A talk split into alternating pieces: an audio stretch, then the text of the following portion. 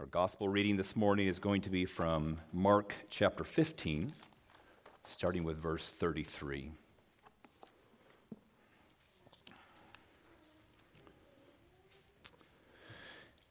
Now, when the sixth hour had come, there was darkness over the whole land until the ninth hour. And at the ninth hour, Jesus cried out with a loud voice, saying, Eloi, Eloi, lama sabachthani, which is translated, My God, my God, why have you forsaken me? Some of those who stood by when they heard that said, Look, he is calling for Elijah. Then someone ran and filled a sponge full of sour wine and put it on a reed and offered it, offered it to him to drink, saying, Let him alone. Let us see if Elijah will come to take him down. And Jesus cried out with a loud voice and breathed his last. Then the veil of the temple was torn in two from top to bottom. So when the centurion stood opposite him, saw that he cried out like this and breathed his last, he said, Truly, this man was the Son of God. The word of the Lord. Amen. And you may be seated.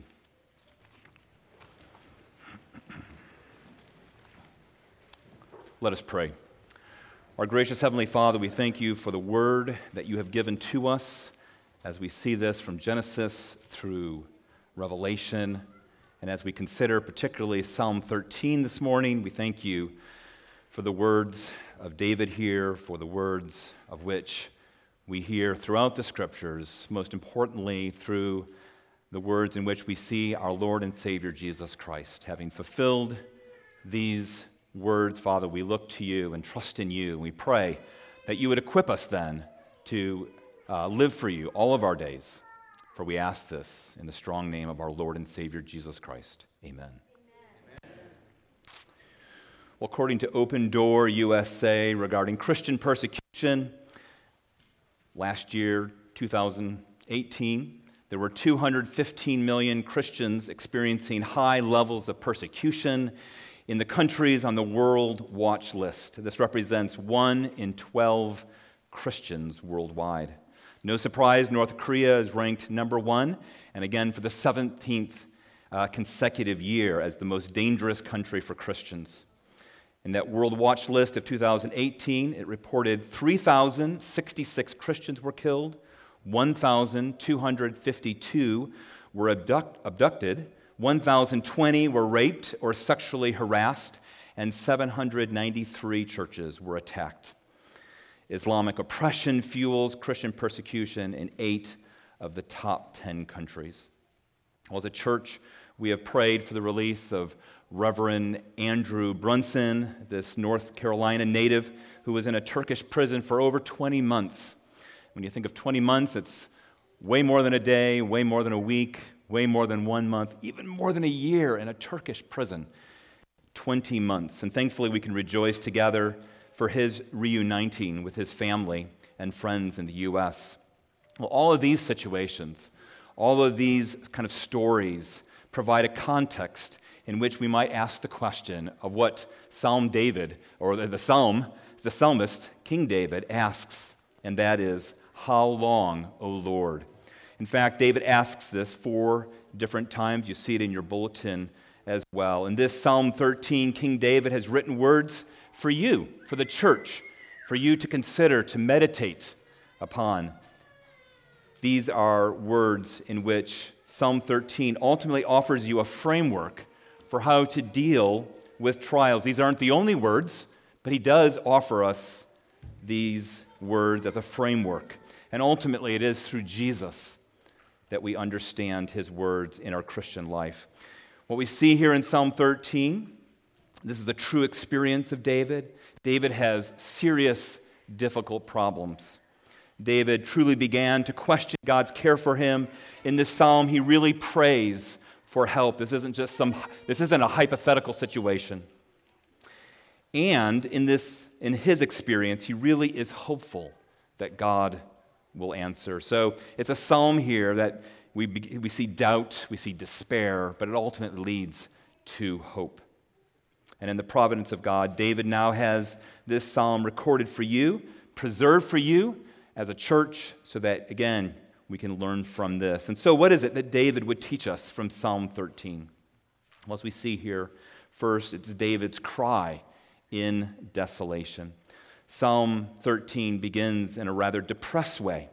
If you were sitting next to him this morning, you wouldn't find him very cheerful. As God is there, and David believes that he is there, the question for David is where is the evidence of you, O Lord? David is feeling forgotten, he's feeling alone. David is not feeling the Lord's blessings on him. Though the priest would offer that blessing uh, to him as, uh, as, as that uh, benediction, but yet David is not experiencing that face of the Lord shining upon him. In the moment of feeling separated from the Lord, David asks, Will you forget me forever? With this kind of despair, you just wonder what David experienced. Was it with the trials that he had with his father in law, Saul, or was it with his son Absalom? We read, and thank you for that longer reading, in 2 Samuel chapter 15. But did you capture all those uh, problems that David was experiencing? He's the king of all things. And yet, he is suffering as he was. In verse 30, it said, But David went up to went up the ascent of the Mount of Olives, weeping as he went, barefoot and with his head covered, and all the people who were with him covered their heads, and they went up weeping as they went. Well, regardless of the trial here in Psalm 13, David is feeling significant physical and spiritual pressures, to say the least. To be sure, David in these trials hardly sees any hope for himself. Look at verse 2. How long must I take counsel in my soul and have sorrow in my heart all the day? How long shall my enemy be exalted over me? Kind of hear the, that same similar cry and complaint of Psalm 73, which the gist is Lord, why are you blessing those who hate you and those who love you? Why don't we see the blessings? That we would expect. So, David here in Psalm 13 is searching for God's plan in this trial. David acknowledges that this is a problem too big for him. It's not something that he can answer on his own. There's no rah rah language to do it better for himself. I recall the days of playing basketball for a high school, and you'd hear the cheerleaders shout something like, All you got to do is put your mind to it, buckle down, buckle down, do it, do it, do it. Well, that kind of language may have its place in various parts of the Christian life, like, let's get out the garbage. You know, we might use that kind of language. But, but this is a situation, obviously, not sufficient. David is at his wits' end. There is no good solution in view as we understand this initial cry in desperation. The story, there's a story in Our Daily Bread that illustrates this hopeless feeling.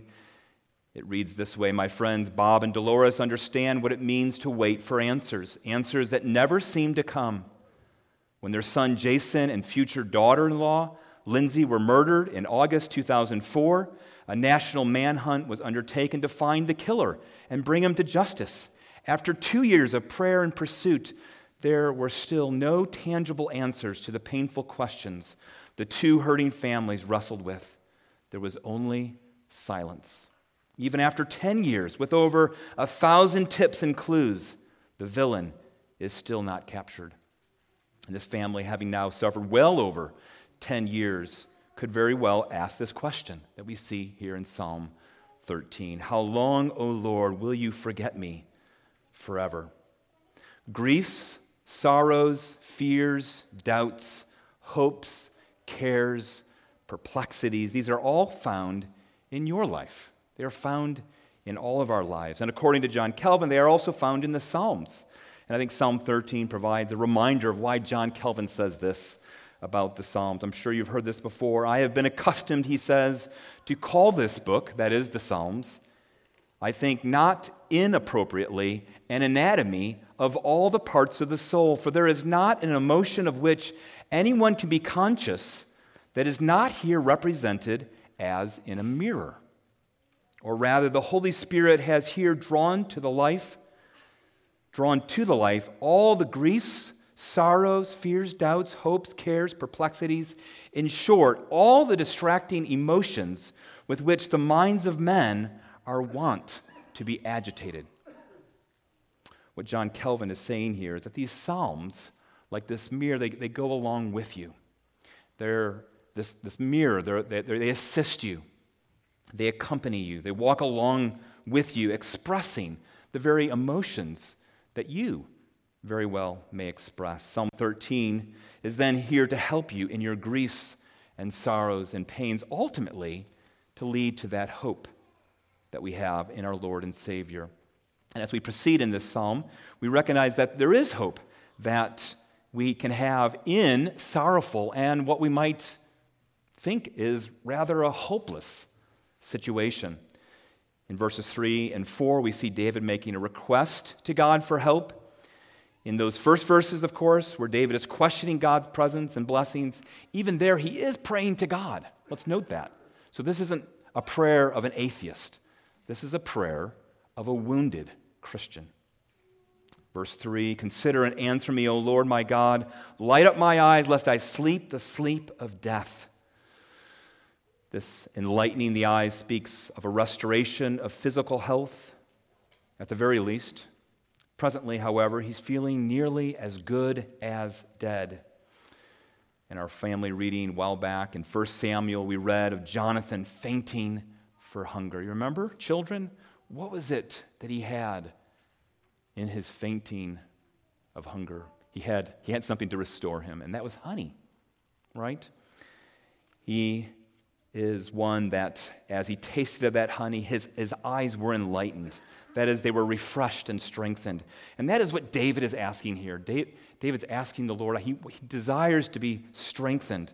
Don't let me sleep the sleep of death. David also desires God's help so that his enemies are not the victorious one.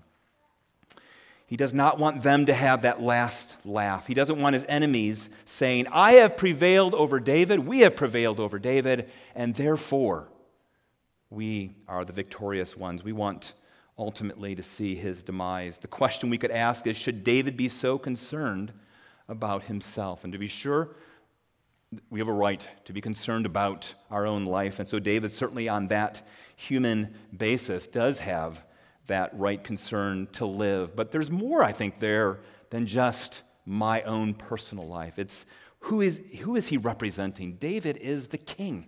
He's the king of, of, of, of, of the land in which Yahweh is ruling. David wants to give glory to his king. He is God's anointed. To destroy the king and the enemy's minds is to destroy the God whom he serves. And David does not want this to happen. And so when we consider this psalm, as, uh, as we've read it, as, as we might sing it uh, in the future sometime, we might ask, how do we do this? How do we do this as Christians? Well, I think first we need to remember that this psalm speaks of and prophesies about Jesus. We should remember that God the Father did hide his face from Jesus. This is a similar cry in Psalm 22 as Jesus speaks of those words on the cross, as we read those words from Mark 15. At the ninth hour, Jesus cried with that loud voice, Eloi, Eloi, lama sabachthani, which means, My God, my God, why have you forsaken me? Remember Luke as well, uh, after the resurrection, in Luke 24, after the resurrection, in which Jesus says that the Psalms, I, I, I came to fulfill those Psalms. So, as the enemies of Christ beat Jesus and then sending him to his death, to be sure they rejoiced over Jesus' demise. But we know, thankfully, as we live here now in 2019, the whole story. We have the whole scriptures.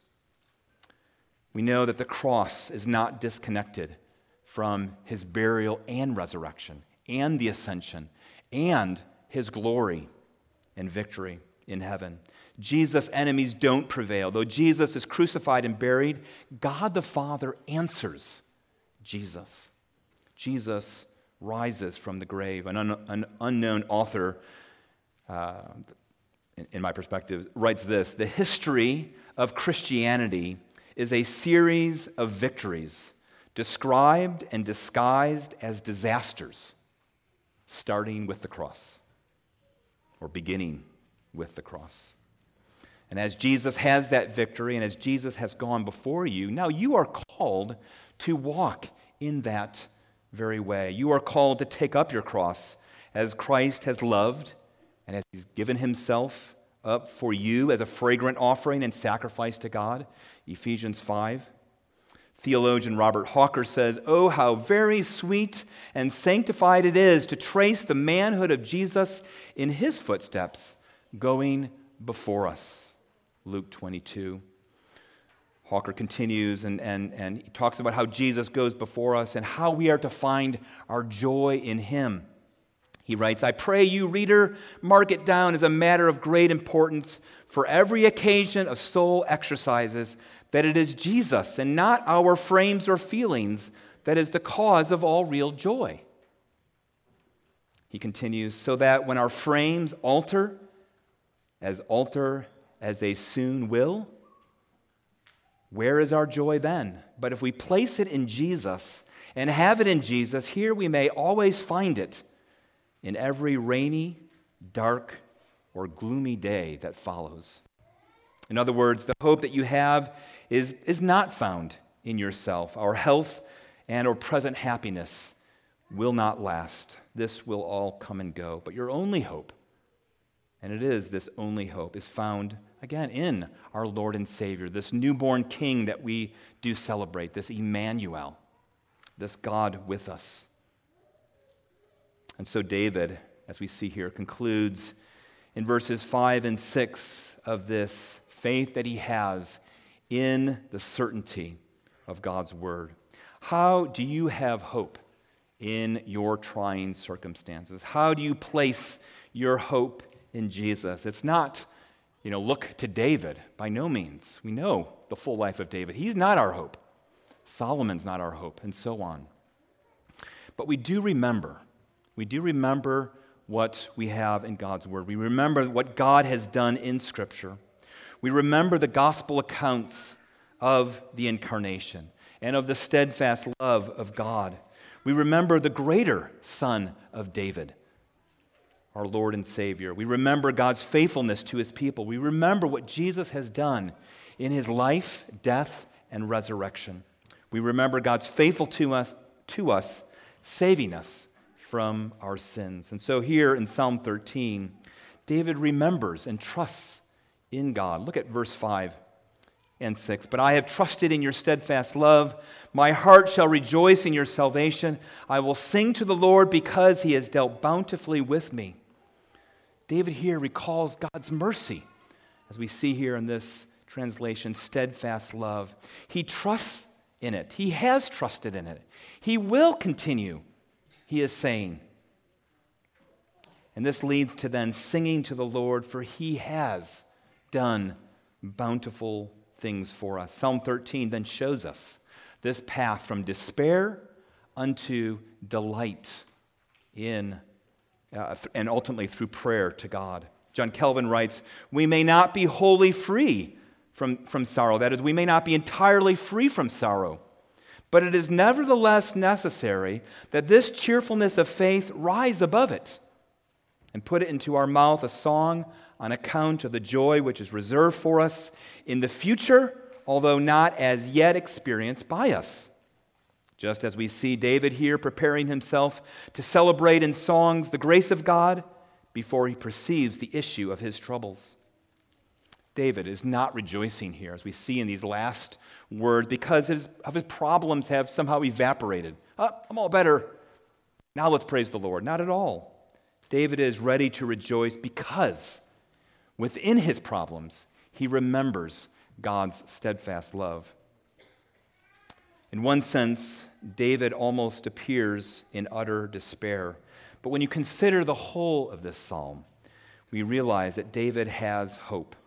And David, uh, yes, David suffers, but his suffering has a purpose, even unto the hope that David longs for. The purpose of his suffering leads to faith in God. His suffering leads to rejoicing in God's salvation. His suffering leads to singing as God has dealt bountifully with him. Again, theologian Hawker says, Reader, how beautiful it is when by looking out of ourselves and looking to all precious Jesus, Faith finds strength to rely upon Him who is the Lord our righteousness. Faith begets prayer, and prayer calls in Jesus. Well, as we would close, there are three implications that I would like to uh, present to you. The first one is when you feel like God has forgotten you, you know the answer, right? Pray. And is that not a reminder that we all need, that I need?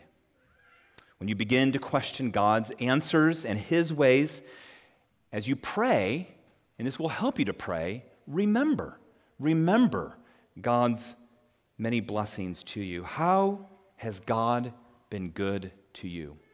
How has God been good to you? At the very least, you can say, God has helped you in recalling all of his steadfast love as, as it's recorded from Genesis through Revelation, of all these blessings that are promised to us as God's people.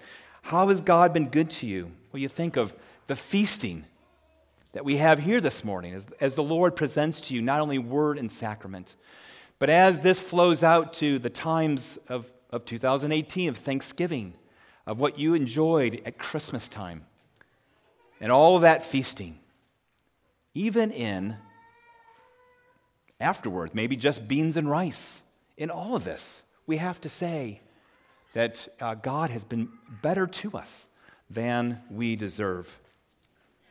And so we are reminded often, I need to be reminded often of to pray. Secondly, we ought to be sure as parents to be teaching our children as you are older, as you're reading the scriptures, you need to be reading the full uh, fullness of scriptures, not, the, not, the, not just the stories you like, but all of the scriptures. And I, I, I define them as the woe and wow stories. The wow stories, you think of Saul killing his thousands, David his ten thousands. You think of David slaying uh, Goliath, the Israelites having victory over the Egyptians. But what about the woe stories? Those stories, even that we have read about in terms of David's struggles. David fleeing Jerusalem, people cursing him. David weeping, and, and, and, and where he should be the ruling king of all people, his son has taken the throne. The woe stories prepare you for the trials of life. So do the woe stories. But the woe stories give that backbone as well. Prepare then for how challenges will come your way in the providence of God. As one pastor said, if you haven't experienced great t- trials, get ready. You will. And how will you handle them? In Rosaria's Butterfield's, in Rosaria Butterfield's book, the gospel comes with a house key. There's that discussion within her home during that time of hospitality, and, and the question was, how do you prepare for future trials? How do you prepare for future trials? And the answer is today. Today, as we worship, as we hear God's word, as you go home, and as you're reading and as you're singing, as you're praying, you are preparing for whatever is in your situation and for that future. We prepare today. You need to be reminded that whatever your circumstances, your only comfort in life and in death as we answer that in the Heidelberg Catechism, number one, that I, with body and soul, both in life and in death, am not my own, but belong unto my faithful Savior, Jesus Christ. As a Christian this morning, you belong to this very faithful Savior, regardless of the difficulties that you find yourself in. And so, this is not just true for you individually, it's true for you as families, it's true for you as a church. And so, as a church, as we gather together now, as we gather together in the fellowship meal, we have great opportunity to encourage one another, to love one another, to pray for one another, to ask about one another. It's opportunity, of course, to pray for the persecuted church of which we have already described, even as Hebrews says, that we're to remember them as if, it, as if we were ones with them ourselves. So we need to remember the wow and the woe stories, ultimately, to remember God's faithfulness. because God is faithful and He will be faithful to you as well. The last implication is that if you are not a Christian this day, you can't rejoice. You cannot do this as we see this in the last portion of Psalm 13. Only Christians can rejoice in God's mercies. But as an unbeliever, if that is you this morning, you are called to look to this Jesus. Don't look to yourself, but look to him who has abandoned, uh, who, who, who abandoned Christ, who, who, who forsook Christ on your behalf. Edward T. Welch, in his book Depression, A Stubborn, a Stubborn Darkness, writes this When you hear the words of Psalm 22, as we did, and even in these words, uh, these are my words now of Psalm 13, he writes, My God, my God, why have you forsaken me? You might think about your own experience. Depression feels like being forsaken, but you also remember that these were Jesus' words on the cross. They point to the fact that when you read these liturgical prayers, you are not alone. David composed many of them. The Israelites sang them. The church has recited them. They all point to Jesus. Ultimately, they are all his songs, and you are being taught to sing with him. Jesus is the divine singer, and now the songs of the Son of God have been given as gifts to the children of God. What these Psalms do is straighten the trajectory of our lives. Using the words He gives us, God gently turns our hearts toward Him. Instead of everything heading back into ourselves, we are able to look straight, straight outside of ourselves and fix our eyes on Jesus. Hebrews 12. So we could certainly ask the question why is it, perhaps in the past, why maybe now we don't believe these things? Well, maybe it's because maybe it's because of the pain that you have this morning. And when you have pain this morning, whatever that may be, though that pain uh, changes your feelings. It certainly can. It changes, it changes my feelings about how I'm feeling that present moment. And as we're ruled by those feelings, we realize that if we're ruled by those feelings and emotions, we are not going to think aright. In other words, left to myself, left to yourself, depending on your feelings, you are going to curve in on yourself, as Martin Luther did say. Instead, Luther would encourage you, and, and all, all from the Word, is to curve out, to look to your Lord and Savior, Jesus Christ. When dealing with your troubles, you, do, you won't simply shake them off by yourself. It will only lead to what Welch suffered himself, and that is depression. That's what sorrow only turns to if we're not looking ultimately to our Savior. Looking to Jesus, however, your hearts are then turned to love and service to God and neighbor. I close with these words uh, of a friend of Edward Welch, co-worker David Powlison, a Christian counselor. He wrote an article entitled Facing Death with Hope, Living for what lasts. He writes Many years ago in Time magazine, there was an article about people who were facing death. Hundreds of terminally ill people were interviewed and photographed. Most of their pictures, pictures looked dreary and sad. But an elderly man's picture almost jumped off the page. His face was full of life and vitality. In his interview, he said he couldn't wait to see Jesus. He was joyful in the face of death because he was looking forward to seeing his Savior.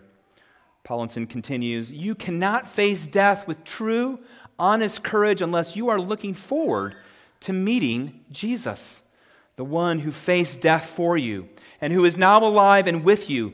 Are you looking forward to meeting the Lamb of God? This is the one who took away your sins. Do you long to hear your good shepherd call you by name? Are you looking forward to going to your heavenly Father's home? It's a home of glory filled with the radiance of the Holy Spirit.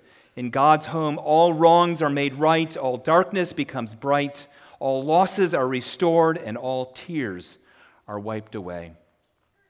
When you pass through death, you are passing through to the moment when faith becomes sight, when you will actually see the one whom you love, sight unseen. To die in the hope that God is with you is to pass through the loss of all things into the gain of all things, into the gain of Christ. So, what does Psalm 13 then teach us to believe? Suffering does come to God's people. It teaches you to expect and prepare for this suffering, but it also teaches you that you are not alone. It teaches you how that you can have that victory, how you follow in the way of Jesus who has gone for, uh, before you. In the midst of trials or in the coming trials, the call to you this morning is then to look to this Jesus, the one who is your only hope, and to rejoice in his salvation. Let us pray. Our Father, we thank you in Jesus' name, through the power of the Holy Spirit, that we are able to read these things, hear these things, even now pray these things. Father, we thank you that we are called to believe these things. You promise these things. And we pray, Lord, that as your Spirit does work uh, with us, as even as we read from Ephesians 1, that you have enlightened our eyes. We pray, Lord, that even in our doubt, Father, you call us to believe. You call us away from ourselves. You call us to look to our Lord and Savior. So, Lord, we pray that you would help us in whatever situation in which we have been in, perhaps bitterness and things that have, have continued in our lives because of situations of the past, situations that we are in today or will be in. We pray, Lord, for your help. And we thank you, Lord, that you do give that through Jesus. And, in, and we pray, Amen.